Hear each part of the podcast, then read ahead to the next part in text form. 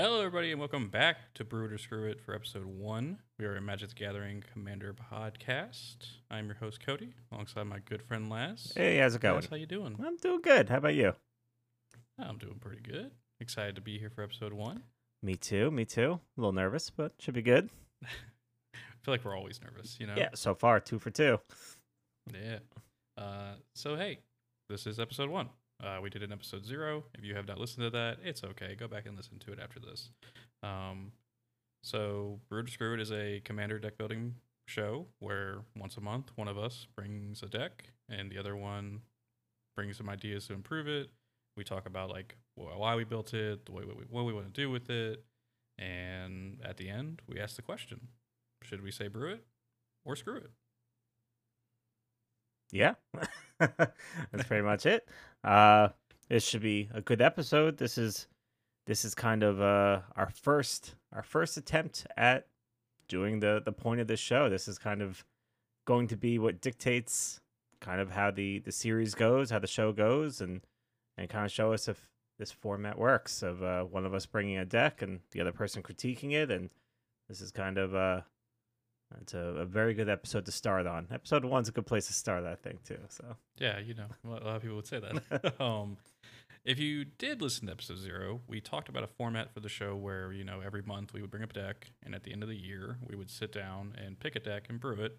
After some thinking, we kind of thought about it, and some friends weighed in, and they were like, that doesn't really make sense because, like, what if you build a deck and you really love it? You don't want to wait a year to build it.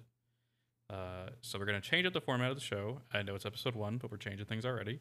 Uh, so now, if we really love a, a deck and we decide to brew it at the end, we have the option of brewing it, and then we're going to do an update episode down the line once we have built it and play tested it to give you guys an update. Give you guys, you know, did we up, did we add more cards? Did we take out some cards? Things like that. Uh, and we think that'll be really fun. And more podcasts for you guys to listen to. Always a good time. And I don't know if you do the same thing, Cody, but whenever I make a, a new deck, I have a little I have a little notepad in the front there, and I write the the deck, what it is, and you damn right I write down every time it wins.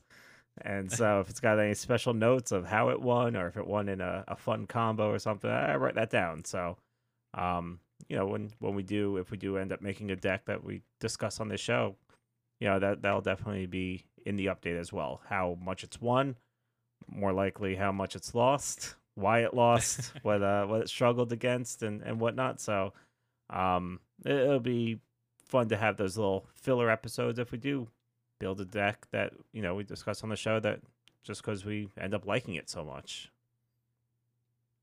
Yeah, I think yeah, I think it'll it'll be able for us to sit down and be like, well, hey, you know, when we recorded the episode, the deck sounded great, but then once I got it in my hands and played with it, I was like, this is just not what I want to play. This is not the kind of deck style I like, and so I think it'll be really good to keep the listeners updated on everything we do with it. Yeah. But uh, so yeah, that's an update of the format we're gonna do. Um, thank you guys so much for everyone who's supported us so far uh, on episode zero and on Twitter and all that. Uh, you can follow us on Twitter at Brew It or Screw It.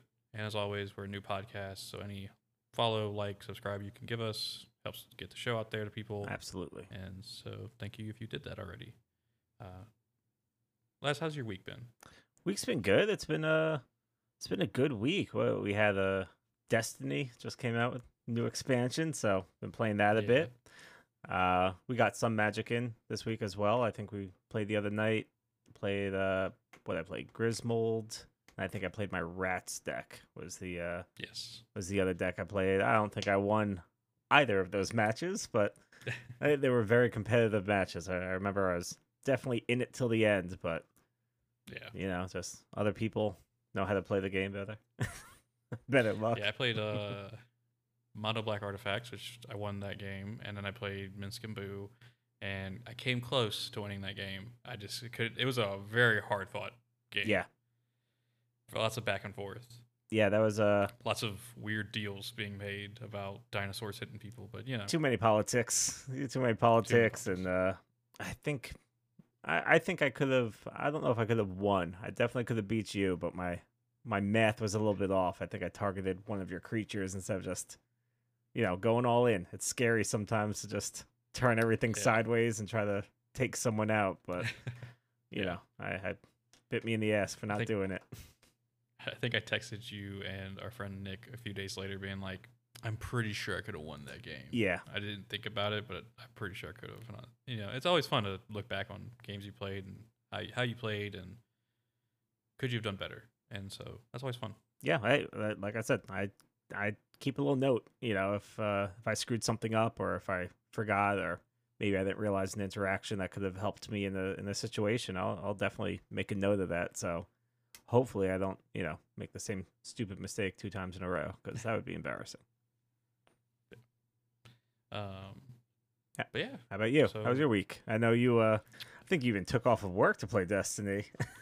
I did. Um, I'm luckily at a job now where I have a lot of PTO, so I can take time off when I want to. Um, and so I was like, you know what? I'm, I don't usually take off for video game releases, but I'm gonna do it this time. um, I think last year I was sick for Destiny's big release, but this time I was like, I'm gonna take a day off. Um, and I I needed it. Uh, I work in a warehouse, and last week and this week was just like we we're starting to get summer weather down here in Louisiana, and it's just miserable when you work in a warehouse that has no air circulation at times. I would like to raise And- you one complaint of working in a warehouse when it's 27 degrees outside, because that's my I situation. I would prefer that every day for the rest of my life. Ooh, it was 27 here last week. This past week. Oh my gosh. freezing up here. Um, but yeah, good, you know, we got the games in. Um, I've been playing a lot of Destiny. Today I played a ton of Destiny.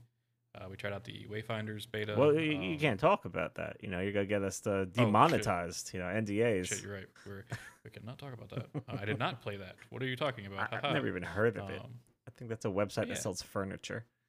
yeah, yeah, yeah. Um, yeah, a good, a good week. You know, um, been looking forward to this all week, and so yeah, I've been nervous because uh, it was I, I was up first, so I built a deck, I brewed it, I put it all on Moxfield, and it was very very hard to not go through and make tweaks throughout the week. mm, You know, because I kept you know the more I thought about, it, I'm like, you know what, maybe I don't need this. Maybe I c- I didn't want to touch it too much though because you know when I when I hand you a, a perfected deck, you know, and you look at it and you say there's there's nothing I can do. It's already it's already as good as it can be.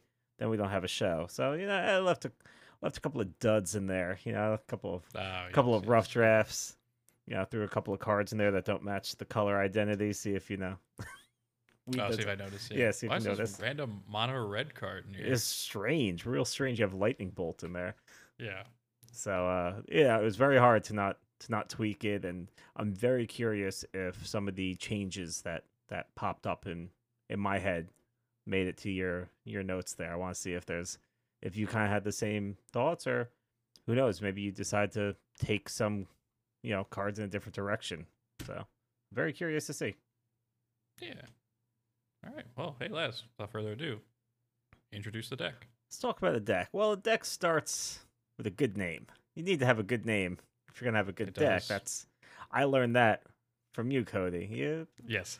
before I say, who'd you learn that from? from you. Before that, I had you know the Grismold deck or the Kaalia deck. But you know, now I'm like, if I if I'm gonna be doing this, if I'm gonna be putting these these deck lists up on uh, on Moxfield, uh, which by the way, use Moxfield for all your deck building needs. See if we can get that subscription. You know that that free uh, no, promotion. um, so I I put it up on there, but the deck of the month is called Hotline Swing in Drake's. Um, the commander is Alandra Sky Dreamer. It's a mono blue legendary merfolk wizard. Um, so it's a very fun command. I guess I'll just read the text. My, my big complaint about trying to do a magic podcast was uh, I don't want to just be sitting here reading cards off, but for the commander, I, I think it's worth it. It's uh two it's uh two colorless and two blue. Whenever you draw your second card each turn, create a 2-2 blue Drake creature token with flying. Whenever you draw your fifth card each turn, Alandra Sky Dreamer and Drakes you control each get plus X plus X until end of turn, where X is the number of cards in your hand. Um, so it's mono blue, card draw, a little bit of tribal in there if you could uh, kind of Yeah, yeah. a little a little bit of of Drake tribal. So um, it just it seemed like a good deck, and and that's kind of what I brewed for the month. So I'm not sure if we should do the breakdown now or if you want to So, talk. talk how did you find this commander? Because when you sent me this, I was like, "Oh my god, drawing your fifth card every turn? That sounds miserable. There's no way it's gonna happen." But after you showed me the deck, I was like, "Oh, he can make this happen. Okay, all right." Well, uh, the reason I did it is because I'm sure I mentioned it in the last episode too. Is uh, blue is by far my least played color. I just not a fan of blue. I hate counter spells, even though, even though my friend tries to explain, he's like, it's the same as just yeah, you know, swordsing someone's creature if you just counter it instead. It's not. If it hurts, it feels different. so I, I don't really play blue. It just it's not really my uh my play style. Uh, I tend to play very very aggressively. I uh I I like to get first blood. I like to you know get my creatures out there. I I like to tap out more than I really should. And uh, this deck kind of goes against all of that. Um, this this deck is very patient, which I, I'm very curious to try. Uh, I have a, a hard time in a lot of my decks with card draw. I I seem to always always be down to one or two cards in hand, and that also just has to do with a lot of the, the color. You know, I, I pretty much put white as uh, the staple in all my decks. I, I love I love white, but card draw does not does not have all that much. So um, I saw this commander because I was I was looking I'm like let me let me play a mono blue mono blue commander, and I was going through my cards and came across this one. I'm like, all right, so we have lots of card draw. Uh, we're gonna have to keep a lot of mana open, which, like I said, is something I'm not used to. So I, I just really wanted to really wanted to try it, and uh, I, I once I started brewing it and looking up cards, I was like, this this seems like it might be really fun actually.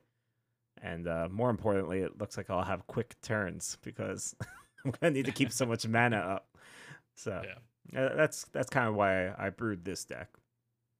Yeah, I mean, yeah, looking at it and like playtesting it a little bit, like it, it's a really cool deck, and it does feel like you know you can pretty consistently get at least you know a two-two Drake out each turn, and there's those one or two turns where you get that fifth card draw, and out of nowhere you're getting plus seven plus seven on two creatures, and I could see this this deck doing really good. I'm I'm hoping so. You know, it. Let's put it this way: it doesn't seem like the type of deck that I would play. So this seems like the deck that someone else would play, and uh, why not me? You know, I, I figured maybe this will awaken something in me. But uh, You're just gonna become the mono blue guy. mono blue guy, and I I really enjoy playing mono decks sometimes. Yeah, because you can kind of sneak some kind of like devotion type stuff in there. You know, cards that Mhm. that care about either devotion or care about um, basic land types and and I was able to put some of those in here because it's it's kind of synergy that you wouldn't think about you know a, a deck that focuses around card draw and making drakes and then all of a sudden you have cards in hand that deal damage based upon how many islands you have and you know stuff like that. So you're able to kind of sneak in some of those those little side the side wing cons or those those side cards um based off your devotion. So that was another reason i decided to kind of go mono blue. Figure if i'm gonna do it just dive head first and that'll kind of give me some more options to uh to get some other types of cards in the deck list.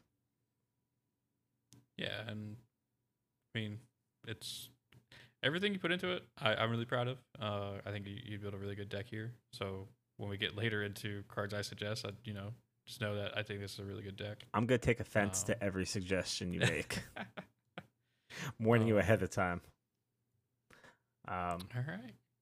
I mean, what can I say? but uh, for for the people that you know are kind of just listening to this and don't have the the card right in front of them, uh, the the goal for the deck is actually very simple, and you kind of were talking about it a little bit. It's to try to draw at least two cards every turn. Every turn that you draw your second card, you make that Drake. Um, and the thing about the Drake, it's great. It's a it's a two two, so it's you know it's- got a, a little little toughness on there, a little strength on there, and it's flying as well. So um, it's good for swinging in if someone doesn't have flyers or if someone doesn't have reach, and it's also good for being able to chump block some of these larger you know dragons or angels or demons that that people might be trying to to come at you with. You'll be able to have chump blocks, kind of worst case scenario. Um, yeah, which is really good yeah. because in our play group, like many people play dragons, so being able to block those is going to be important for you. Yeah, it really is. And uh, so it's uh, very simple. Just try to get two two uh, two draws each turn. So because of that, lots of instants in this deck. Uh, lots of instants and lots of leaving mana up. Um, also, something about this deck that's much different from my normal playstyle is there's not a lot of creatures in this deck. I like to play usually very creature heavy decks, and Yeah. and this is not really that. So I really have to rely on that card draw to build up my board state because I think was there ten or eleven creatures or something. It's uh, it's really not 15 creatures. 15 creatures, okay. Uh, until your cuts, you know. I mean, my cuts would add. so it's uh I, it's going to be relying on that card draw a lot and then once i feel i have enough drakes or if i feel a board wipe's coming or if someone's quickly becoming the threat i you have enough cards or a couple of creatures that you do have allow you to just you know draw x amount of cards x making it five or more and all your creatures get get huge based on how many cards you have in hand so there's a lot of cards in here that make it so I have no maximum hand size. So I'm hoping if everything goes well with this deck that I'll be playing with a, a full grip of like 30 cards in hand and you know Be something. yeah and just being able to to wheel out and give everything plus 30 plus 30 on my flying little uh drakes here and cause some some devastation. Yeah. It's the plan. I mean, it's a good, solid plan. and I, I think you can get it get it done. So, um, so I took the liberty of breaking down the deck. Um, you probably have watched like deck building videos or pod, listened to podcasts before where they like break down like the lands, the ramp, the card advantage. So I, I took the liberty of doing that. Um, so looking at it, this deck consists of 35 lands, eight pieces of ramp, 38 cards that'll let you draw cards or give you no maximum hand size. It relies on it heavily, I said. Heavily, 38 pieces is good. Eight pieces of removal, two board wipes. I kept the board wipes low because Mm-hmm. I am trying to keep my drakes out there as much as possible, and I'm kind of hoping that any major threats I'll be able to handle with my army of drakes, uh, because they're flying too. That handles any flying threats that there might be, and sometimes if things kind of get uh, out of hand, I'll, I'll be able to to wipe the board hopefully, and I'll have I'll have like 30 cards in hand. Chances are I'll have at least one of them. That's kind of Yeah. my thinking. And luckily, you're in mono blue. You have access to a lot of counter spells. So if someone else tries to board wipe you, you're pretty safe. And so. Yeah. Yeah. All right. Uh, Lazz, why don't we go over some of your favorite cards that you put in the deck? Um, I know, I know you said you picked out about one of each. Yeah, I, So, what I did is I, I went through and I just picked out one of each card type that is kind of uh, a, a card that I'm really hoping I draw into, or a card that I'm kind of hoping will either win me the game or definitely establish my uh, my presence on the on the battlefield there. So the first card that I'm starting with is uh, I'm gonna kill this name because I never played D and D. More than more than kind more than Hyden Kynan. Mordenkainen? Yeah, he's the one that you Dungeons and Dragons. He can uh, make Yeah. a little house that you can sleep in, whatever. Yeah. So he's a planeswalker. Um, and he is from what's that? Was he from? That's AFR. Forgotten Realms? yeah, Forgotten Realms. Yeah. Planeswalker. His plus two. Draw two cards. Put a card from your hand onto the bottom of your library. That'll be good if you just want to get a Drake out there because you're drawing two cards. Um, what I really like is his minus two ability, which is create a blue dog illusion creature token with this creature's power toughness are equal to twice the number of cards in your hand. So, like I said, the goal for this is to get a lot of cards in your hand. So, even if you have 10 cards in hand and you do this, now you're making a 2020, you know, dog illusion creature token. Um, it doesn't have flying, it doesn't have trample, so that's not ideal, but you know, it's it's going to be something big and something to either chump block or swing in and deal some serious damage. And the good thing is too, he comes in with five loyalty counters, and that's a negative two. So even if you do that and then someone kills it, you can do it one more time. Um, you know, and plus two, if you want to to get your drakes as well, I'm hoping to kind of not use him for the getting drakes, but if you have to, he's he's there to do it. Um, I think a fun thing to do as I as I name my pet cards is to immediately kick it over to you and say, did it did it make the cut? Is it is it staying in the deck or you don't have to go into detail. You just gotta say, is it staying in or no? I cut it. Son of a bitch. We'll see about that. All right, next Okay. next card. Um, for creatures, I actually picked. I know I said I was gonna do one of each, but I actually picked two cards because, uh, I I just they both kind of do the same thing, and I I kind of really like it. Um, the first being Body of Knowledge, which is an avatar creature. Its power toughness are equal to the number of cards in your hand. Uh, you also have no maximum hand size, and whenever this creature is dealt damage, you draw that many cards. Hoping to have a lot of cards in hand. card. This could be Yeah. a big creature. It gives me no maximum hand size, and if he ever attacks and gets blocked, or even if he's blocking something else, I'm going to be drawing a ton of cards. Um, the other card was Psychosis Crawler, which is from Jumpstart 22, the new Jumpstart.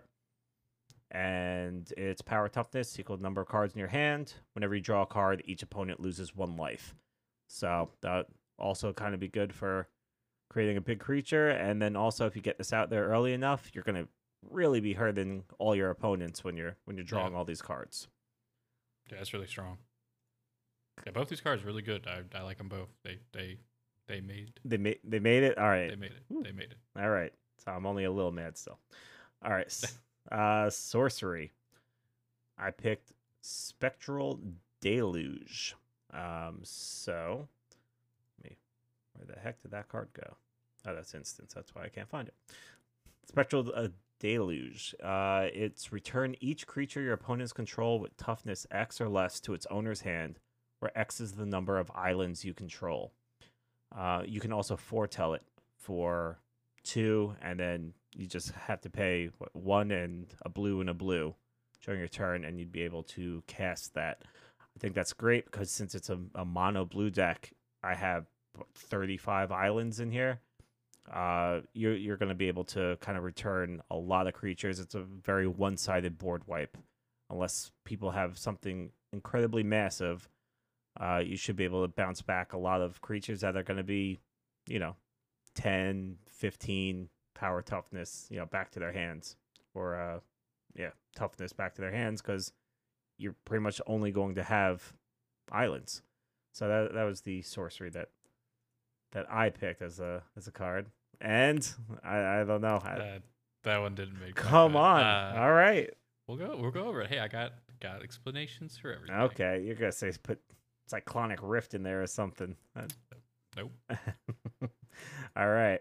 Let's on to the next card that Cody cut probably. I have Flow of Knowledge um, for my instant. So Flow of Knowledge is right there. Draw a card for each island you control, then discard two cards. It's a five cost instant. This is from the new Brothers War set. Uh, I think that's great for a five cost. Like I said, there's 35 islands in this deck. Even if you, you know, spend your five mana to, to cast this, you're still drawing five cards, discarding two. That's enough right there to get all your drakes, you know, to, to be huge and also just more cards in hand to deal with any threats or, you know, draw more cards for your next turn. So this is uh, an instant I think kind of really helps, uh, really helps the deck. It, it made my cut. Um, Perfect. I think yeah, it's a very good card. Okay. All right, we're doing good so far. I Artifact. feel like we're going back and forth, you know? Yeah, yeah. this one, That's- eh, you know. hey, I'm I'm curious to see now because, uh, like I said, some of these cards I really liked, so I'm curious to see uh, how what you changed. Uh, artifact. I have the Magic Mirror. This is a, a fun card here. It's expensive. It's six and three blues, but it costs one less for each instant and sorcery card in your graveyard, which hopefully you can get, you know, pretty cheap because you have what I say, 22 instants and six sorceries in here. So I'm hoping by the time you get this or want to play this, that you should hopefully have enough. And what it Yeah. does, you have no maximum hand size. At the beginning of your upkeep, put a knowledge counter on the magic mirror. Then you draw a card for each knowledge counter on the magic mirror. So if you have this out here for a couple of turns, you're just you're just drawing more and more cards. You draw one card, then two, then three, then four, until someone gets rid of it. So the whole time it's out there, you have no max hand size, and unless it's uh addressed with, you know, you're just gonna keep on drawing cards, and then if you get crazy lucky or everyone else gets unlucky, and you know you can't get rid of it before you've had it for five turns, then pretty much every upkeep you're drawing five cards, making all your drakes enormous, and and swinging in, doing some damage hopefully. So I put that in there, and It did not make my cut. Ooh, All right. Ouch. All right. this is actually kind of. Maybe we should have gone over this first.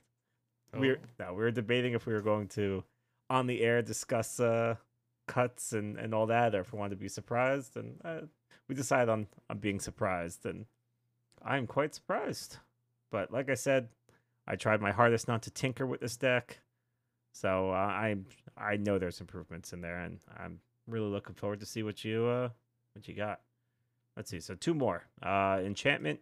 I have Kindred Discovery. It is uh, it's let's see. As it enters the battlefield, choose a creature type. It's going to be Drakes, and whenever a creature you control the chosen type enters the battlefield or attacks, draw a card. Hopefully, you're going to be getting a Drake each turn. Each time you do, you're going to be drawing another card, and then whenever they attack, or, or if you attack with multiples of them, then you're going to be drawing lots of cards. So I I thought this was a a neat little enchantment, and It does make a cut. I also think you have plenty of wizards in the deck that you could also, if you know, just seeing how your game plan's going, like how your cards look in hand. I think you could go wizards here as well because you do have plenty of wizards. okay, oh, maybe. So Oh, that's that's good. We'll we'll get into that more.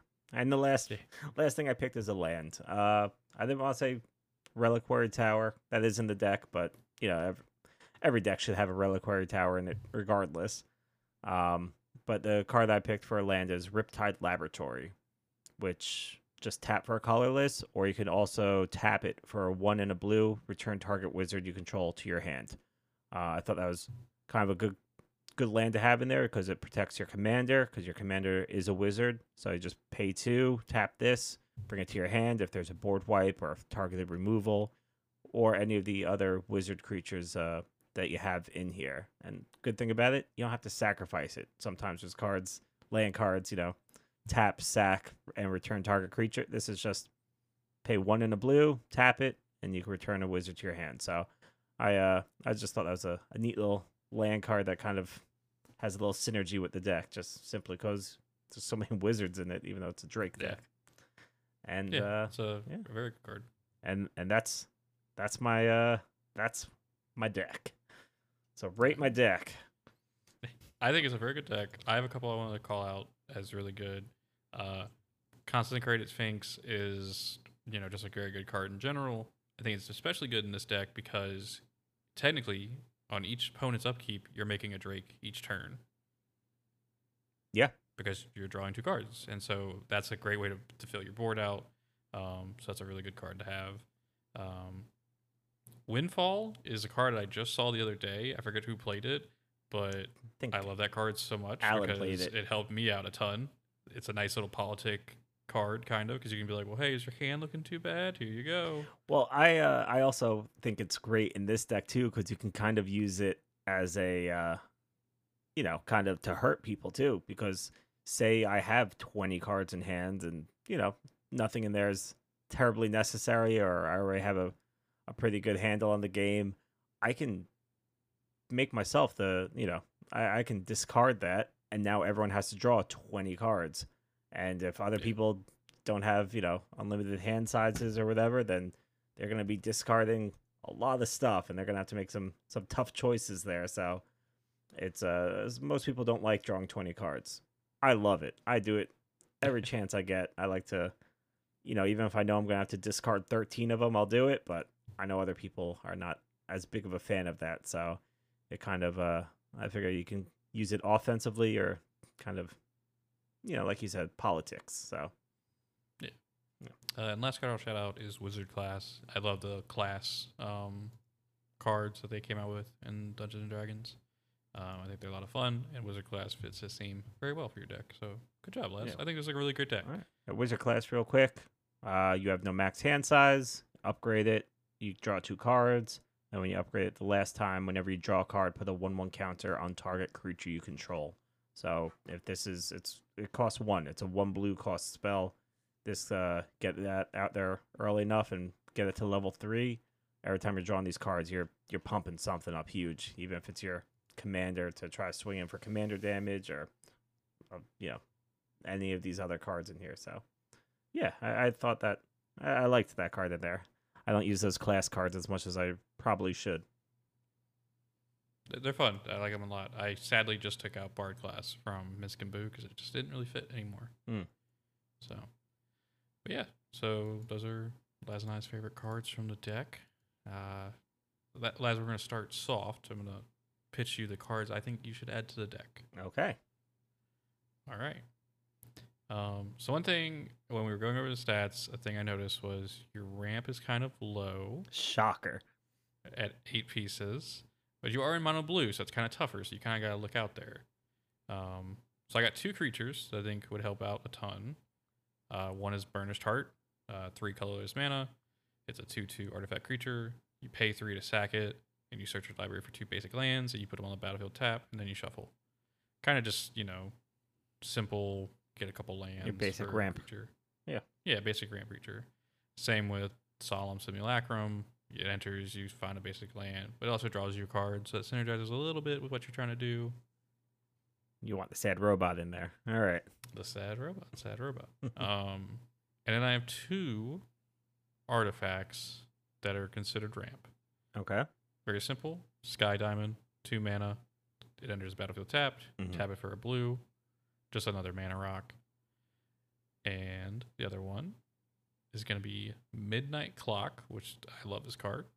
It's two colorless and a blue for an artifact. You tap it to add blue, or you can pay two colorless and a blue to put an hour counter on Midnight Clock.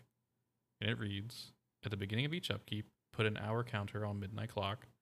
When the 12th hour counter is put on Midnight Clock, you shuffle your hand and graveyard into your library and then draw seven cards. And you exile Midnight Clock. Okay. So that's the ramp I'm bringing you. Yeah. What are your thoughts? That's uh that's good. Yeah, Burnished Heart, Solemn so similar sad robot. He's a Sad Robot. uh no, good additions, mana rocks as well. Like I even mentioned last week, I have a I have a hard time and we could discuss that later of uh my my deck's not really having enough ramp or enough mana because I hate I hate cutting cool shit to put in, you know, sky diamonds or, or something like that. But if it's what the deck needs and um I, I like those you know, those additions. As far as Midnight Clock, uh yeah, that that's that's a, a real cool artifact to put in there. I'm, I'm looking at it now.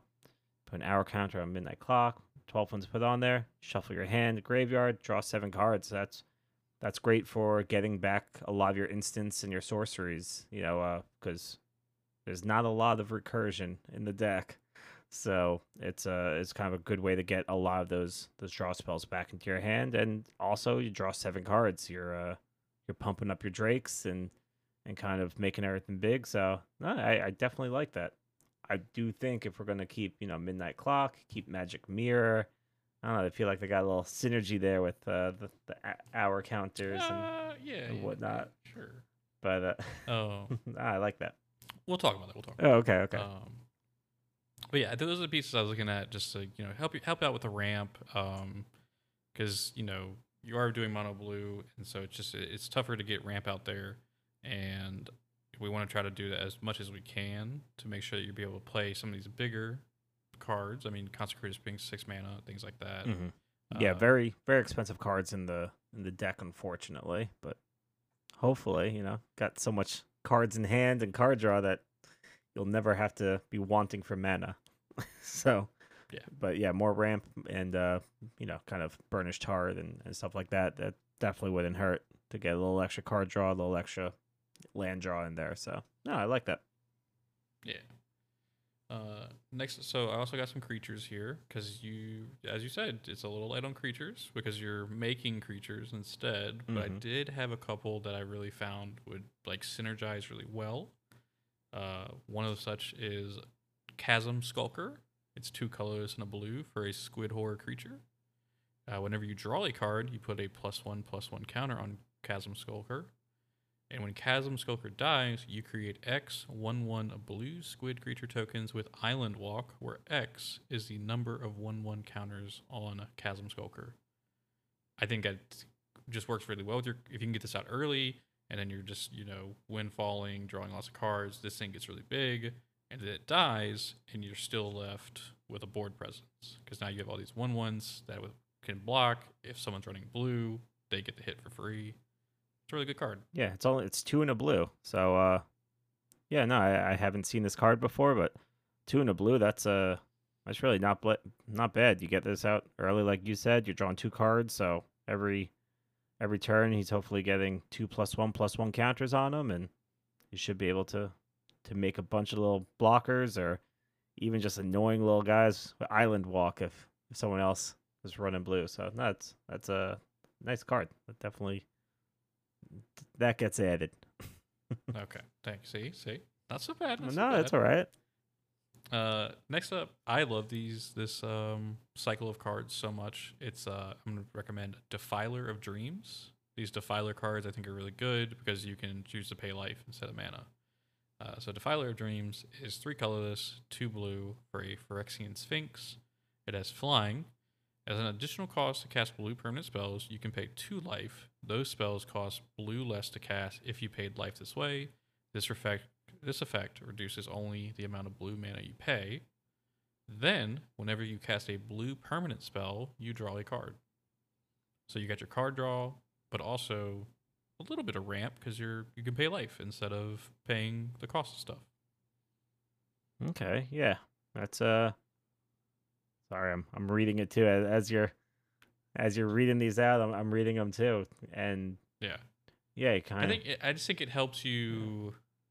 You know, I mean, it's five mana, but it can help you start to draw more cards. It can help you pay for stuff that you have in hand. If you're, you know, if you're looking at some big uh, mana value cards in hand, I think it just would help you out a lot. It's flying, so it gets a lot over a lot of creatures. Just kind of there, you know. and yeah, it'll kind of help with the uh cast a blue permanent spell, draw a card. Yeah, that's uh, I like that too. And it's another Sphinx. Look at that. It's Sphinx Drake Hey. Tribal. Sphinx Drake Wizard Tribal. There you go. You got all the tribal you want. Who knew? Uh, all right. Next up, this might be my favorite one that I found. Okay. This is Jace's Archivist. This is one colorless, two blue for a Vedalken wizard creature. And it reads Pay a blue and tap. Each player discards his or her hand and then draws cards equal to the greatest number of cards a player's discarded this way. so this is just windfall on a body. And I think that rules because, you know, you can have a blocker and just before it dies to damage, you can pay the blue, tap it, and everyone has to change their hands. You get a bunch more drakes out if your commander's on the field. Just a really decent card. And if, you know, people leave it up for a couple turns, you're just filling up the board with drakes because you can technically do this on everybody's turn. Just piss everybody off by making them discard their hand every single time.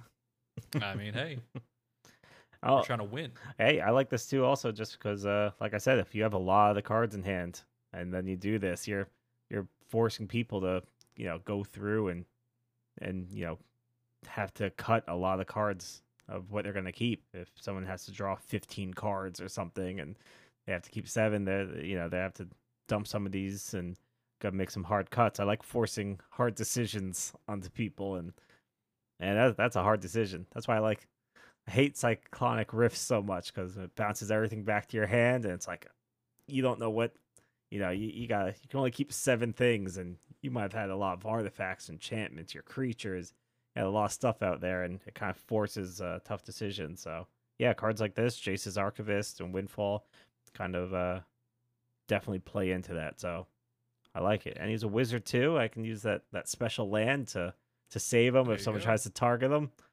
I could Yeah. I could tap them, use them, bounce them back to my hand, and then put them right back out there. So that's uh I, I like that. It's very nice. All right. Next up, we talked when you were building this deck about alternate win cons and how you do not like Thassa's Oracle, and so I think I found the next best thing. This is Laboratory Maniac. He's a two colorless, one blue for a human wizard creature. If you would draw a card while your library has no cards in it, you win the game instead. This is pretty much just, hey, game's going long. I'm getting real low on my cards. Let me slap this down, drop a windfall, draw the rest of my deck. Oh, I drew. I'm drawing eight. I only have six cards in my deck. I win the game. I think this is a just a nice kind of alternate win con that it might happen, it might not. Yeah. Hey, and it's it's cheap enough. It's a three cost two two, and it's a wizard. You can protect it. You know, if someone if it's out there and someone sees your your deck in a little bit low, that's kind of a a nice option too. So yeah, I I don't really like the Thassa's Oracle combo just because I don't know. I'm not a big fan of what is it like the two card combo. You know, two cards to to win a game. Pretty much, Yeah. it, it feels a little a little cheap. I think I, I only run one two card combo in any of my decks, and that's was it Exquisite Blood and Sanguine Bond. Uh, Mm-hmm. you know, whenever whenever you gain life, target opponent loses life. Whenever someone loses life, you gain that much life, and just infinite loop. just, yeah. And I the only reason I play it now is because I spent all that money buying those cards, and so yeah. I'm not putting them in a box, but that was when I was new to Magic, and I was like, two card combo, that's awesome. And it's just not a very feels good type of thing for me, at least. Um, so no, this this is kind of good to kind of slap it down, and hey, if it happens, it happens. Uh, so that's that's definitely a a fun card in there. So yeah, I like it. I like it, Cody. I'm liking this. right. Thank you. Thank you. My last creature I'm just going to recommend we add is Mulldrifter, which is four colorless and a blue for creature elemental that has flying. When Mole enters the battlefield, you can draw two cards. It also has Evoke for two colorless and a blue. You may cast a spell for its Evoke cost. If you do, it's sacrificed when it enters the battlefield. Just a kind of easy way, three mana, get two cards. Um, it's it's one of the like kind of the creatures I was kind of iffy on, but it is drawing you two cards, so technically you're netting two cards in hand and another Drake. It also could be used for a cheap little way to get you to five cards if you've already drawn three that turn. That's kind of where I was at with it. I've seen you play before, I believe, it, believe in Animar, so that's kind of where I was coming at. I it. I literally just had to check my deck list because I feel like an idiot that this wasn't in there. So okay, hey, there you go. that's that's why I do this. Yeah, that, that's a that's a great card. That's enters you draw two cards, or you can even just evoke it for three. And like you said, if you're already, you know, if you've already drawn two or three cards um that turn, or like three or four cards, and then you just kind of get this out there, draw two more, and that just pushes you right over the edge to be able to swing in with everything. So yeah, that uh, I I feel silly for not having that in there. I have I I have to add that right away. I even have the uh the fun art that they did for I forget what charity it was where they had had kids draw the different arts. Oh, uh, extra life. yeah, the extra yeah. life there. So I even have the the fun one too. So Well, there you go. by all means, Yeah, it's going in there. All right.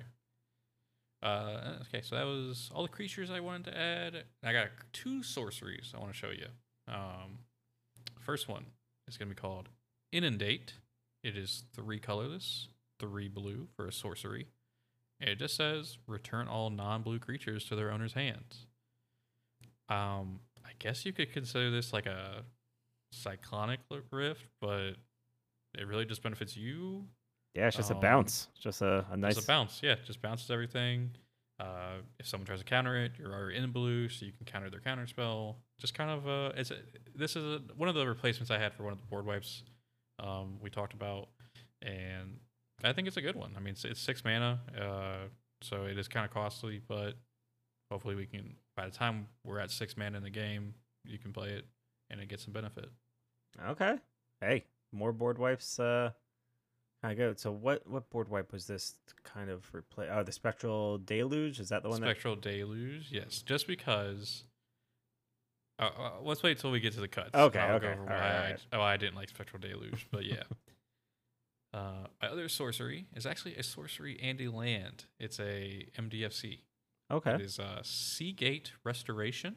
So on the sorcery side, it's a four mana, four four colorless mana, three blue mana for a sorcery that reads: Draw cards equal to the number of cards in your hand plus one. You have no maximum hand size for the rest of the game. That is a ton of card draw if you got a full grip. Mm-hmm. And then you're set for the rest of the game about having not have to worry about your no maximum hand size. It is seven mana, so it is a little costly, Yeah. which I like that the fact that you can turn it over and it's a land. And so if it, you get it early and you're just like I can't I, like I need the land, you can flip it over for the land. It enters tapped unfortunately unless you pay three life. But I like these MDFCs because you either can get the cool benefit or you can get the land out of it. Yeah, and I I saw that card and you know, I I did like it, but like you said it is it is fairly costly and I know I had a lot of cards in there that uh that also provided the no maximum hand size buff, but that's uh no that that's definitely worth revisiting if if that's going in the deck too. I like I said I I kind of I was very tempted to go back and tinker uh, with the deck as we went on, and and some of the cards that you, that you did mention actually were on there. Uh, was it Laboratory Maniac and the Seagate Restoration are definitely two cards that I I really wanted to go in there and add, but like I said, I, I kind of want to to leave some some room for improvement too, just because I, I make I make a tight deck, Cody. You know, you have to admit. So I mean, I- I it's a- wanted it's a very good deck. so I wanted to make sure there's some cards and some room for improvement. There's always room for improvement. I'm just joking around. I'm bad at building decks, but uh, no, that, that's that's a good card, and that's that's definitely something I'll probably be adding. You know, adding to this because, like you said, that's just insane, insane card draw, and then it's practically an emblem. You know, no more, no more uh, hand size for the rest of the game. So it'd be silly not to not to put that in there. Yeah, for sure. Um, and I have one instant that I would recommend. Uh, I this is probably like one of my favorite cards in the game. Uh, it's super cheap. I mean, it does give the person you played against some benefit, but I think it's just one of the best counter spells in the game. It's an offer you can't refuse, which is one blue mana for an instant that reads counter target non creature spell. Its controller creates two treasure tokens. I like this because if you know someone has a board wipe coming when you just set up, or you know someone has a card that you got to get rid of, you only have to hold open one mana for this. Yes, you are giving them some treasure tokens, but I would say two treasure tokens is completely worth countering. Uh, you know, uh, Cyclonic Rift, Exile. Cyclonic Rift, um, all the and big creature cards like Ur Dragon, like for one mana, you're countering that. it's That's non-creature. Well, non-creature. non-creatures. You're right. Sorry. So, you know, this big mana spell is that someone's like been saving up mana to play. Finally, you get to counter it, and it's one mana, so it's really easy to get off. Yeah, that's a one mana counter spell. So, hey, definitely, definitely keeps keeps everything safe, and of course, you know, countering a non-creature spell for two treasure tokens. That's that's uh if that protects your whole board, then that's uh, a a trade you make every day, and uh, I, I like that. Um, It's on the list. Ah, I have all Alright. these cards now. I have to add. What am I? How am I going to add these cards? I'm already at hundred. Uh, if only someone was gonna suggest some cuts. All right, let's let's hear. it. Let's Oh, see hey, you break my heart with some cards. of these. I got three more cards to recommend. Oh, three more cards. All right, all right. I went I went 15 recommendations in 10 cuts. You know, I felt like that was a nice trade off because like what if you what if some of these cards you didn't like that I suggested things Ah, like that. smart, smart. I like that. Um, I got two artifacts I want to throw at you real quick. We got Library of Leng, one colorless mana for an artifact that reads: You have no maximum hand size. If an effect causes you to discard a card, you may discard it, but you can put it on the top of your library instead of into your graveyard. So, my thought process behind this card is A, you get the no maximum hand size for one mana out early. Uh, you benefit from your Jace's Archivist, your Windfall. Also, we have a friend in our play group who plays a Nekusar who likes to wheel, counters the wheels. Um, I just think it's a decent card. It's one mana and it gives you a bunch of benefits. Uh, say, you know, you Windfall, but there's something in your hand that you want to keep, you put it back on top and you're set. Okay. I have never seen this card before in my life. What is this? Fifth edition. It looks like. I'm looking it up now. It's a it's a it's a rather old card. Yeah, Um, all these white borders. Okay, just hmm. I like so it. yeah. I like it. We'll see Alright. about that one. See about that one. Next up, I got a another D and D card. You know me, I love these cards. It's a Robe of the Arch Magi. It's two colorless and a blue for an artifact equipment. Whenever a equipped creature deals combat damage to a player, you draw that many cards. It is equipped four, but it also reads equip Shaman, Warlock, or Wizard one. That's A lot of great. wizards. That's great. Yeah. Like I a lot of didn't even realize deck. I had so many wizards. I you know I know I had that that one land card in there. That was mostly to protect my commander. But yeah, after going through and seeing that I do have a couple of wizards in here, and it's another card that I've never I've never noticed. I, I don't pay attention to blue. I really just don't. So you know, Yeah. some people might be like, of course, our robe of the arch ma- magi, but that's uh that's great. And there's a couple of cards on here that pump up your creatures every time you draw a card. So you get something So, big you get a five cost, you know, a uh, you know creature with five toughness or power, and you swing in, you equip it for one, draw five cards. That, that's good. That's a good addition. That one is definitely going in there, and it's cheap, twenty five cents. I, I probably Uh, even have this card. I have to go look. It's probably in a Probably box so. somewhere. I I have pulled a couple of these cards, so yeah. um, my last card I'm going to recommend is I'm a big fan of removal that is really hard to get rid of, and that usually comes in the form of enchantments. One of my favorite cards is Kenrith's Transformation. It's an enchantment aura that enchants a creature for permanent and makes it into a 3 3 elk. And this is really good for like when someone has a certain commander that you don't like a lot, that you really just want to get rid of, like a, a Jodah Unifier or that new Thalia the Gitrog monster.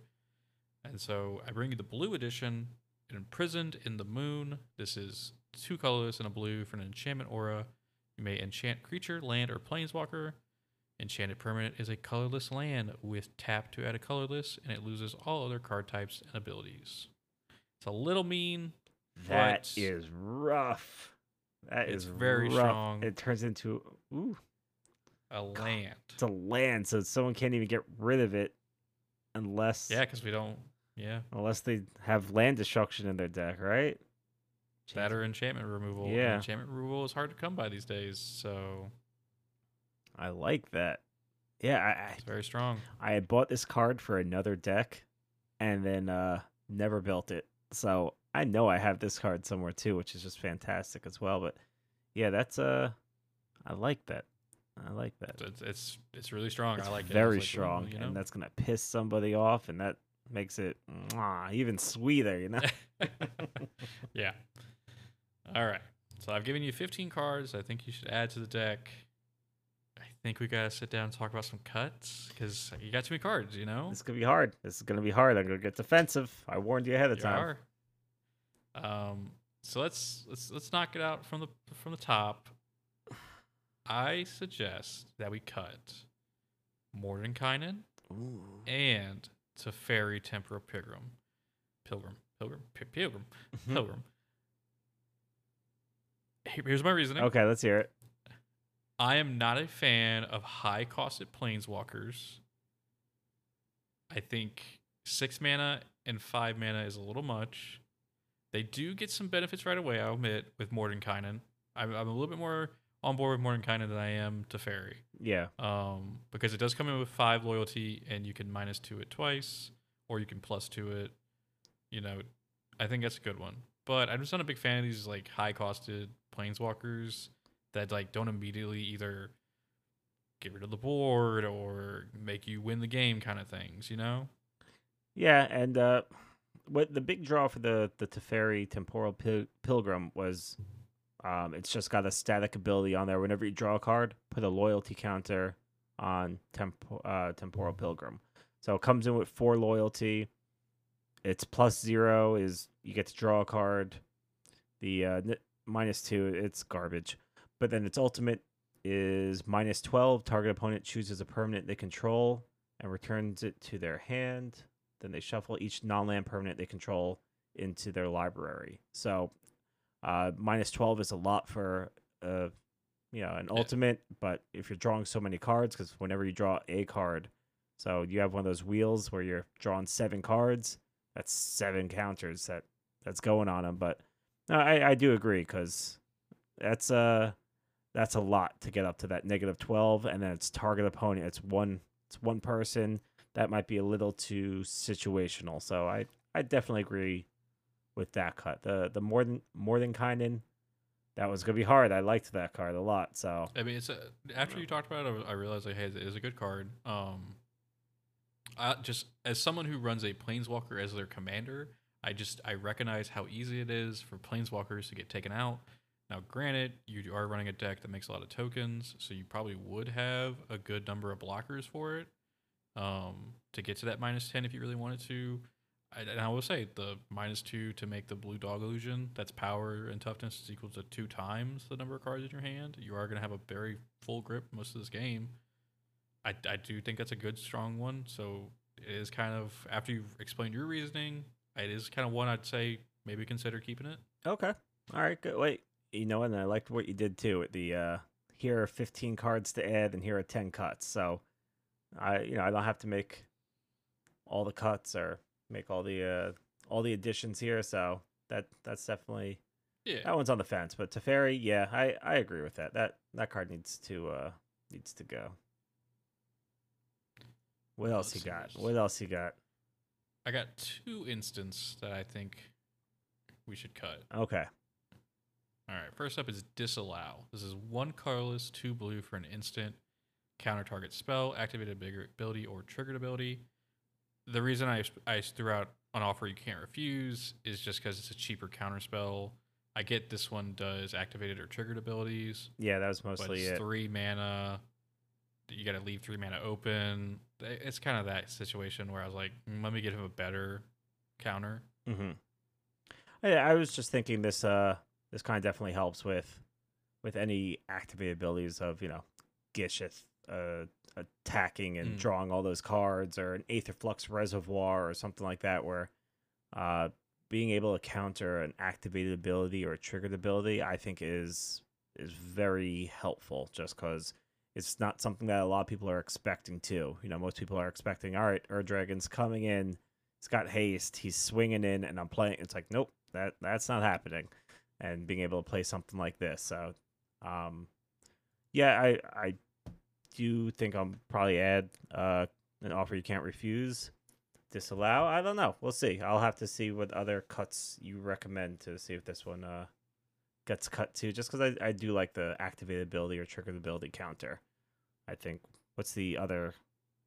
There's one other card that does that. And the name is escaping me right now, but uh, I, I run that in a couple decks too, and I haven't gotten to use it as much as I would like to, which isn't really helping my case right now. But it's gonna happen Um, one day, and it's gonna be awesome. The other instant I suggested cutting was another counterspell. It's Wizard's Retort. One colorless, two blue. This spell costs one less to cast. You control wizard, counter target spell. Another one where I was kind of like, I mean, you are running a lot of wizards, and so this is pretty much just a counter spell with a different name. And so, like, I could see why that's good. I just went and looked. I think in total, currently, you're running three to four counter spells uh, because you are running Soul Read, which is three colorless and a blue for choose one counter target spell unless it controller plays four or you can draw two cards. So that's that's a card draw counter spell right there. Mhm. Um, so I was just I think while blue is good at countering, maybe too many counter spells is not the way.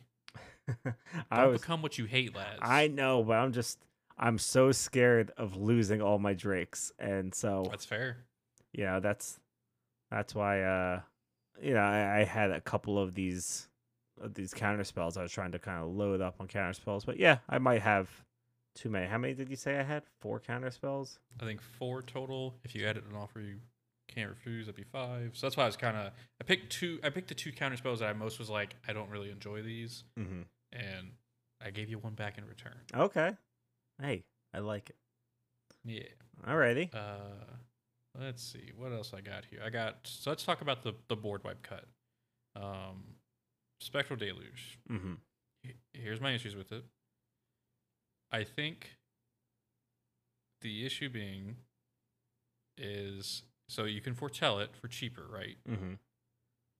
But it's a sorcery. Can you foretell cards at instant speed though? Uh, no, it has to be as a sorcery. So you So it'd only be so during you're my still turn. waiting for this to come to your turn. So if someone put drops a bunch of hasty creatures, you're kind of screwed. Now, granted, the one I gave you, inundate, also a sorcery. So I don't know. It's kind of kind of on the which fence one do you there. feel better about? Yeah. Do you want to return with extra less equal to your islands, or you just want to get rid of all non-blue? Probably non. I, I guess non-blue, because uh, Yeah, yeah, I, I guess that makes sense. Just because if you don't have, you know, enough uh enough islands too, or say you only, for whatever case, you only have six or seven islands, and someone does have a an Ur Dragon or a Gishath or something out there, then I guess not Ur Dragon. He would count as blue, but uh, you know, some of those bigger creatures, you're probably not going to be able to return those. So this would be good for Spectral Deluge. Would be good for bouncing back a lot of smaller creatures, but I guess hopefully I have enough, you know, two two drakes that I can chump block with, so that returning smaller creatures shouldn't really be as much of a threat. I think taking care of all these big blue creatures would probably be better. So, no, I, I like it. I like it. Uh, I did cut one land, but my thought process was I'm giving you Sea Gate Restoration How instead. Dare you? You just yelled at me for not having nearly enough lands in these other. I did. Hey, I gave you a land back. Okay. I'm gonna suggest we cut Remote Isle because it enters the battlefield tap to add a mm-hmm. blue, and I see where you were going with the cycling thing. Right. Here's my thing. I think cycling is a bad mechanic. Paying two mana to discard it and draw a card kind of feels bad. Uh, well, you know, I'm, I'm hoping this is going to be one of those. I have more lands and I know what to do with, and then I draw this. It's like, all right, discard it, draw a card. That'll be my second card for the turn. There's my uh, there's my Drake, and also you get another card in hand. So, yeah, if you if this is your opening hand or one of the first lands that you're gonna have to play, then yeah, that's a that's a feels bad card. You know, Yeah. Uh, entering tapped. I mean, yeah, you never want you. You'd rather an island come down. You could tap it to add, play wizard class, play one of your one cross spells, things like that. mm-hmm. So, Okay. yeah, that's that was just a land I was gonna suggest Uh, cutting. all right. All right. Um, I got two enchantments. Okay. First up, this one might be heresy to some people. Mm-hmm. This comes from a place of I know you as a player, Lazz, because I've been playing with you for the past six months. Mystic Remora. Yeah. I don't feel like you would enjoy paying a cumulative upkeep that keeps going up and up. And at most, I'm thinking you get three to four cards off this. Now, for one mana, that's good, but I think you you're gonna want to keep you want to play a card a turn, don't you? You don't want to constantly be having to pay the one, pay the two, pay the three. Okay, let this card die. You know what I'm saying? I think that happened with one of our friends once. He's like, "Can someone please kill this Mystic Remor for Yeah. me?" So, all Now, right, yeah, no, that's know- that's I agree with that. And cumula- cumulative upkeep is definitely something I've never had to deal with before, and uh, it doesn't seem fun. It's it's a great effect on the card, um, but I I think it's probably an effect that I can recreate elsewhere in the deck, and this is kind of really only a good card if you get it early in the game. Otherwise, it's yeah. it's not really uh you know paying four mana to counter effect. Later on in the game, people will probably have four mana to counter some of these effects. If it's a card that you know they're really counting on, they'll they'll probably leave up some mana for it. So, all right, I, I agree with that cut. I agree with that. Right, Other enchantment. Mm-hmm. Thought reflection. Four colorless, three blue for an enchantment that says if you would draw a card, you draw two cards instead. I think it's just too much mana to, to had a, have an effect that comes too late into the game. Because I mean, at best, if you're ramping, you get this out like turn six. At turn six, the game's really going, and so you want to have already started making drakes. You you want to start wheeling, like you know, you want to start getting a lot of cards in hand. And I think seven mana is just too much to get to, to pay for this effect. Okay. Yeah, I I agree. I I agree. I my thought was it's kind of like consecrated sphinx, you know, Sphinx, but yeah. just for me. But yeah, it's seven mana. Uh, I I agree with that. That could probably be cut. It's not as good as some of the cards that you suggested. So yeah, that one might have to mosey on out of there. And Mystic Remora. I, I agree with both those cuts. All right, I got one creature for you, mainly because it's just a weird card. Mm-hmm. Trawler Drake from the new Phyrexia uh, Yeah. set. Yeah. Two colorless and a blue for Phyrexian Drake with flying. I only Trawler Drake enters the battlefield with an oil counter on it. It gets plus one plus one for each of those oil counters. And whenever you cast a non-creature spell, you can put an oil counter on Trawler Drake. I uh this is one of those cards that I was gonna cut throughout the week, and I was like, I gotta leave it in there. Uh, it- it's a Drake. Your commander says all you know all Drakes. It's not just the Drakes that you make. So I was like, all right, so this is gonna get even bigger.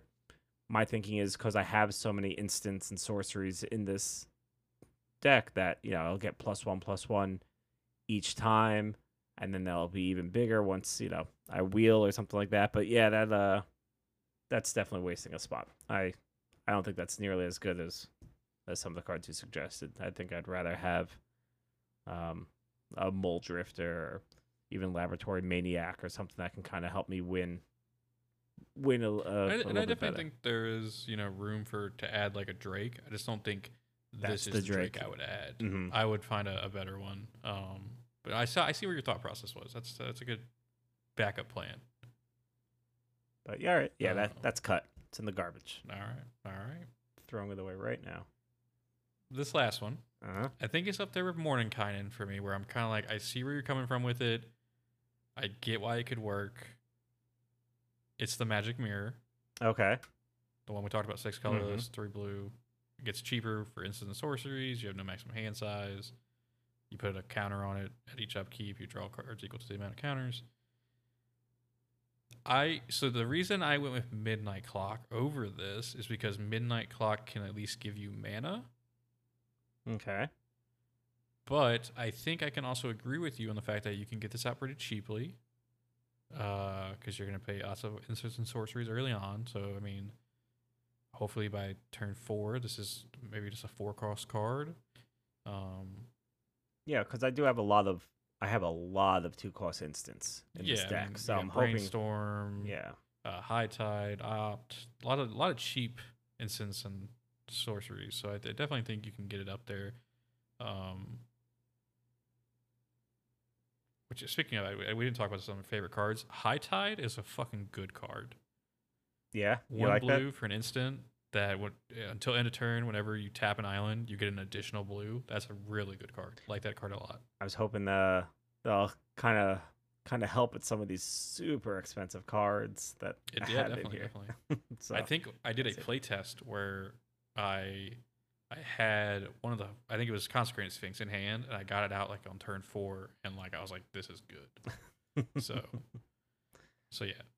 But so magic mirror I definitely think it could be strong. It's just situational. I worry it's very situational because if you get it in your opening hand it's kind of like it's a dead card for a while. yeah, I agree. But if you draw it after like turn four, I think it's a great card. So it's kind of it's It, it it I put it in my cuts, but I think it's in a similar boat with Mordenkainen, where if like if it's a pet card for you, I would say keep it in the deck. Okay. Yeah, that one I'll have to think about. That and that and Mordenkainen, and I'll have to think about. Um, but yeah, some of these, some of these other cards definitely. I, I see your point. Some of these are, are not, not really uh pulling their weight in the deck. So if we want to fine tune this as much as possible, I, I agree with that. Yeah.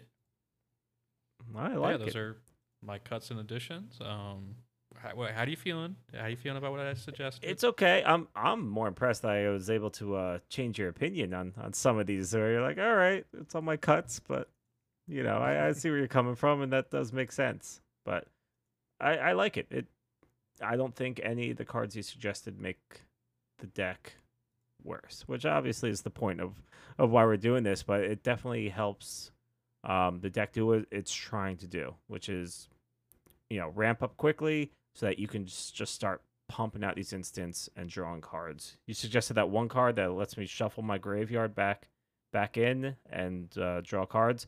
That's fantastic because you know my graveyard's gonna be filled with with all these instants and sorceries, and that, that's gonna be so good to be able to get all that back. You know when you're counting when you're casting brainstorm or or Chemister's Insight. You know these these uh little spells just to draw some cards and being able to then play him again because uh you know I shuffle him back in and I'm drawing so much that that'll definitely be good. So I think the I think that's very helpful. I, I'm not mad, Yeah. Cody. I'm not mad at you. all right. I understand. That's all I care. I understand why you did what you did.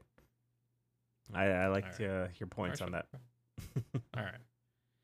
So another thing we want to do every episode is take a look at EDH Rec, where we can look at the average deck and see how close the deck you built was to EDH Rec. Because EDH Rec is a great source to go to to look at cards that a lot of people are running. Um, I definitely use it a lot for my decks. hmm Um, I also use like Scryfall and things like that. Just just find cards that I'm interested in. Um, and so I went and compared these two decks because Moxfield has a great way of doing that. And We need that Lazz- sponsorship. That's what I should- Uh, Lazz, tell me a guess. How many cards do you think you have in common with the average deck? Um, so I I don't think that I was able to get as many deep cuts, you know, some of these cards as I was hoping. So I'm gonna say we're probably around. I'm I don't like even numbers here. I'm gonna say 83. I think 83 cards are probably the same. Okay, okay. Uh, so I stacked up your two decks side by side. You got 77 cards that Oh, wow. the same in between each deck. Wow. Um, some notable ones. So there's a lot of ones I suggested, like the Philo of Dreams, Midnight Clock, the Sky Diamond, the Sea Gate Restoration, um, things like that. A couple I wanted to point out to you that I think are pretty decent. hmm We have Arcanis, the Omnipotent, three colorless, three blue for a legendary creature wizard. You tap it to draw three cards. You can pay two and two blue to return Arcanis the Omnipotent to its owner's hand. Not bad. Not bad. Uh, they got Consider in here, Ponder, Pongify, Preordain, Rapid Hybridization. Some cheap blue spells to get into your graveyard, right? Yeah, and single Um, target removal and stuff like that. Yeah, easy draw one cards. Uh, Sapphire Medallion. Um, how, how do you feel about the medallion cards? You like them? You think they're okay or what? I, I like them. They're definitely very useful, very helpful. It's just so expensive, and I, I was trying to keep the cost of this deck down, just because as I was Mhm. building it more and more, I started liking it more and more, and I was like, it's like "Ah, I don't want to build a five hundred dollar deck and then fall in love with it, you know, and then kind of be on the hook for that. So I kind of purposely left some cards out if the price point kind of just didn't really justify the means for me. I, I like the medallion cards. Sapphire medallion though, what was that? It's probably like 30, 35 bucks or About, about like twenty-seven dollars. okay. So, yeah. And yeah, I was kind of trying to save some costs. I think this deck came in at what, like 250 bucks, 260 bucks. I think it was uh about two forty. 240, look at that. Yeah, Yeah. so- yeah. very reasonable, but I definitely left some room for improvement cuz man, I'll probably drop 300 bucks on a deck. But but uh No, Sapphire Medallion I like. It's just it's expensive, and I'd rather spend They, that they money. need to reprint those. Also- I mean, they really just nice do. cards. I have one medallion card. I have Jet Medallion, and it's in Japanese because it's a little a little secret there. It's uh Mhm. cards are a lot cheaper in other languages, so Yeah. I you know something like that that's nice and simple. I I didn't mind doing. I know one of our friends got married. I bought him Great Henge in Korean, I think, and it's just like, good luck, man. Like Expensive card, yeah. expensive I, mean, I, I bought it, and yeah, in English, you bought it too, Mister Moneybags Mhm. over here. But uh, you know, thank thank God Spell Table can pick it up and translates everything to English because, you know, at least Jet Medallion's like, eh, everything's one cheaper if it's black. It's like Great Henge, good luck. There's four paragraphs on that son of a bitch. But yeah, I. I could have the I could have the Sapphire Medallion, but I probably won't just because I don't play a lot of blue decks and I uh I don't know expensive cards like that. I like if I can kind of swap them between decks as as needed. yeah, I got you. Um, one land I wanted to call out to their own is Myriad Landscape, which because you're in mono my monocolor deck, I do think Myriad Landscape is a good card to add because it gets you two for the price of one for two mana. So Okay, just a hey, maybe I add that in instead of the uh that uh the cycling cards. I think I had what two or three cycling cards in there, so yeah, I believe so. Yeah. yeah, it might be So, worth yeah. might be worth cutting one of those. All right. So yeah, that's that's how we stack up.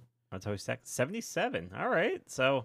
Pretty good, yeah. I'm surprised. I was trying my hardest to not just, you know, make an EDH hey. rec deck. You know, just kind of, Yeah. all right, top, you know, I need 15 creatures, top 15 creatures, need 20. I was trying my hardest not to do that. And I was trying to kind of pick and choose and, and really make it my own thing. So I'm actually quite surprised that, uh, the 77 cards the same. Leaves bad math. 22 cards. Um, you know, that I, that I put in. Well, commander is the same, right? Is Yeah. that count the commander? So, Uh, I was going with the 99, you know. Um, but yeah, so all right, I like it. good job, Les. And uh, thank you. Hey, good job with you. I, I really like some of these additions. So I'm gonna I'm gonna uh, adjust. I'm trying to figure out what I should do with the Moxfield deck list here. If I should kind of keep the uh, the before and, and the after, kind of leave them both yeah, we up can there. For the listeners, we'll have a before the episode and after episode. Um, there's a way to copy the deck, that uh, we can do. Okay. Um, so it makes it easier than retyping everything. Yeah, yeah, and do Uh, that, and then plus, you know, you can if you're on the fence about this commander too, or it sounds interesting, and you know you want to see how it play tested before and how it play tested afterwards, then yeah, we'll we'll leave them both up there. But Yeah. yeah, I'll, I'll make some of these changes, and we'll uh probably discuss that. I- I'm probably I'm probably gonna you know build it. But Well, hey, Les, got to answer the question. I know I got to answer the question. I kind of jumped the gun. Should we brew it or say screw it? I think I'm gonna brew it. This deck just seems like a I think you should lot of brew it. fun. It, seems This like a looks like- lot of fun. It It's a, it's fun. and you know even kind of I was trying so hard, like I said, to not tinker with it throughout the week. And the way my personality is, if I'm not tinkering with something, that means I can't look at it because as I look at it, I'm gonna touch it. So Yeah. kind of uh, going through a lot of the cards now and and you know kind of reading it and then getting some of your suggestions it's like this is this could actually work this could actually be a, a viable deck you know hopefully not just in our pod but for other people that are Yeah. kind of thinking about leaning this way too Yeah, I, I play tested it about five times on Moxfield, uh, just goldfish and some hands, and Mhm. I I really enjoyed it. I felt like every turn I was doing something. I was drawing card and like I like drawing cards. I don't feel like my decks do it very well, and so Exactly. this deck is all about it. So I'm like, damn, this is fun. It's Well, a lot of fun. that was some of the inspiration because uh, who doesn't love drawing cards but man it's hard it's hard to draw cards you know unless you you build specific commanders or you have a specific play type that you're trying to stick to it's uh it doesn't come naturally to a lot of decks and that's why i was like i wonder what it's like to draw a lot of cards and to have no hand size Yeah, and uh I mean, hey I think this deck does it very well. I think it does it very well too. So I definitely think this is a this is a brew it. All right. well, listeners, you're gonna have to weigh in. Hit us up on Twitter at Brew It or Screw It. You can comment on the podcast on Spotify and things like that. Let us know. Do you think we should brew it or say screw it, or will you brew it or will you say screw it? Uh, let us know. Or did we miss anything? Did are there suggestions that you have, or you know, even if you look on Moxfield and look at the deck list, and you're like, this, there's some real questionable choices in here. You know, I would cut this, cut this. By all means, let us know on you know iTunes comments or uh, even on the Moxfield comments. I think you can comment on the bottom of the Yeah. decks and say, you know, you need to, you need to get rid of this and this, or you know, bring Mordenkainen and back because that's a good card. Maybe we'll get some of those comments going. But uh, by all means, please, please, you know, chime in because Cody and I we're not master deck builders. We're not, you know, the be all end all knowledge of Magic. We're not. We're just two people who love playing it and have an unhealthy uh, obsession with researching decks, play styles, Yes. cards, and interactions. so this is kind of our best uh, our best shot at it. So please feel free to comment if you think you got something better, or even if you're just saying, you know what, that that makes a lot of sense. I really like what you guys do with this, or whatever whatever the case. Please let us know. Even negative comments are still comments. And Yeah. and Yeah, let us know. Like, I mean, whatever you, whatever your feedback, we want to hear it. So, so yeah. Also, Lazz, a ten out of ten name for this deck. I gotta say. Hotline Swing in Drake's. I was cracking up. Some I had to tell someone about this. And I was trying to keep it a surprise for for you because you were gonna have to you know get the deck eventually. I didn't want to tell anyone of uh, our friends because I need to somehow incentivize them to actually listen to this. um, so I had to tell my wife, but it's not the same when you have to explain why the joke's funny Yeah. and then tell her the joke and then kind of like help explain it again. So Hotline Swing in Drake's, you know, it's like I was cracking up. So That was good. It's good. I'm glad you chuckled too when you you saw your like A plus name. I was like, yes, all right. Thanks for Yeah, the I inspiration. A, a good name for a deck just really it's uh, mwah, it it you know, helps. on the on it. It helps. Yeah, I'm playing a. Uh, I downloaded a, a game. Actually, I'm sorry. I'm just completely changing topics here, but I downloaded a game on PlayStation. It was Darkest Dungeon, which people okay, yeah, yeah. people say is incredibly hard, and you're gonna die, and your characters are gonna die constantly. And all the guides that you read, they're like, do not name your characters because then you get attached to them, and characters are supposed to be Mm. like disposable in this game. It's like once once you name something, you it's gonna be hard to to say screw it. But I'm hoping uh hoping eventually we get there. We'll have to Yeah. we'll have to I don't know. Regardless of what you build next month, I'm just gonna say sc- screw it. Go tear that Okay. Yeah. tear it apart. Okay. All right. Um, all right. Well, you know, I think that does it for the show. Uh, a couple housekeeping things. Um, so if you're not tuned into Twitter, we announced that podcast will release the first Monday of every month. Um, so this should be releasing on March 6th. Uh, we are doing monthly, so the next episode will be in April. Uh, definitely get your feedback in, how we can improve the show, things like that. Um, our Twitter is at Brew It or Screw It. Uh, I am at Cody Redmoon on there. Lazz, you have to fix your Twitter because you have like nine million numbers in yours. I cannot change it. I have no idea. I like tried five times and it's like you wanted this like 15 digit code at the end of it, right? right. It's like no, I don't.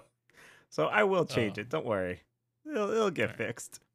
Okay. but- Yeah, follow the Twitter. I I like what you did uh, this past week where you kind of were posting pictures from our the game that we're currently playing on Spell Table and man, I think we're about to play in like 15 minutes here. So uh we'll probably do the same, you know, take some pictures or if something something spicy happens, you know, we'll uh we'll upload it up to Twitter, so I like that. All right. Yeah. Sounds good. Thank you so much, Lazz. This was a lot of fun. Cody, thank you. Uh thanks for the uh the input, the feedback and uh, it was a good time. Thanks. All right. And as always, should we brew it? or screw it. We're brewing it.